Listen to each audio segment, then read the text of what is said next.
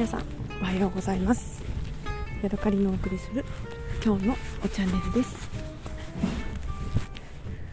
今日ですね、えー、札幌の中心地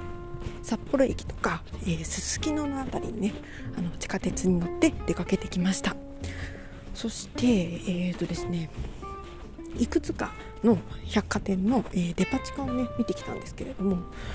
えーとね、見たことのない紅茶屋さんがねあの、まあ、催事のような感じで、えー、臨時出店というのかな、うん、出店してて、えー、それがねちょっとね面白かったのでそれのお話をしたいと思います、えー、私がねあのなんかあれ見たことのない紅茶屋さんというかなんかお茶関係のお店があるぞっていうことで、え、見かけたのが、えーとね、ちっちゃいねお茶缶がいくつもねあのテーブルの上に並んでいたの見えてなんだろうあのお茶の箱の茶缶の感じが全然ねなんか今まで見たことのない色形だなと思ってねちょっとそこへ、えー、目を引かれてあの近づいてみました。そうするとねなんかねスリランカからやってきた、えー茶屋さんだっていうことが分かりました。で、えーとね、いろんなフレーバーをつけた、えー、紅茶を売っててなんだろうな、えっと、ジンジャーとかね、え、バニラとかえっ、となんかベリー系のやつもあったかな。それからじゃもちろんねジャスミンティーとか、えーとね、人気なのはねアールグレーだって言ってました。でそんなあのお茶がねいくつも置いてあって最初ね私が目に留まったのはえーとね、ホワイトティーのね白茶の、えー、なんていうかな見本がねすごい目に留まってあこれ飲んでみたいな、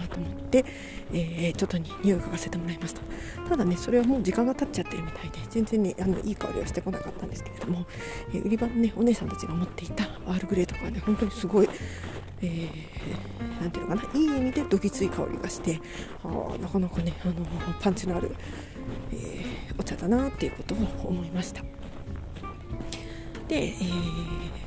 他にもねいろいろあったので気になってねあの匂いを嗅がせてもらっていたんですけれども、えー、私がねちょうどね匂いを嗅いでる時に、え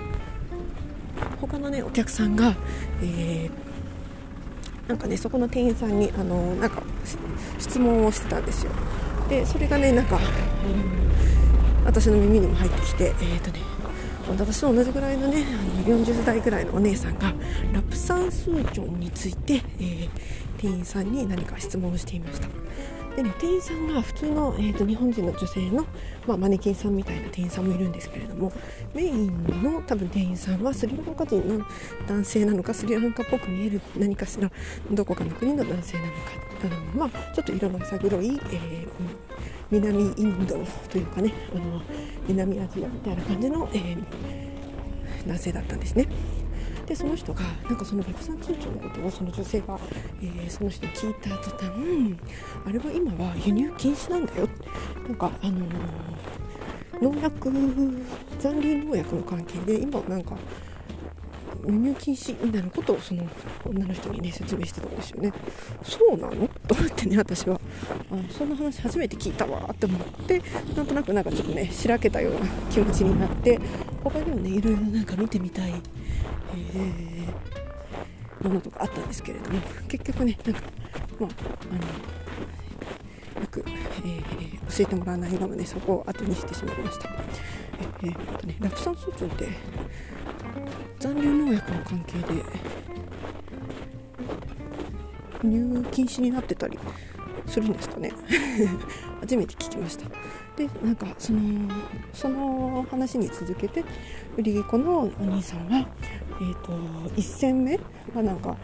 汚いから捨てないといけないよみたいな話をねもしたりしてたんですよね、まあ、それはねあの私はあんまり煎茶はしませんけれども、まあ、それはあのえー、気にされる方はするするんだろうし確かに足で踏んでるようなお茶もきっとあるから、まあ、それはした方がいいに決まってはいるんですけれどもねなんかその、えー、酸素腸が、えー、残留農薬で輸入ができなくなってるっていう話で、私はなんとなくなんかへえと思ってねあのその場を後にしてしまったよっていうお話でした。はい、というわけでね今日は私は特に何も、えー、新しいお茶をね買わずに帰ってきてしまったんですけれどもやっぱりね、あの今まで住んでたところに比べると、えー、いくつもね、えー、百貨店があったりとか大きなお茶屋さんがあったりとか、ね、普通にまあルピシアも多分どっかにあるんだろうなって思うしいろいろねお茶のこともねあの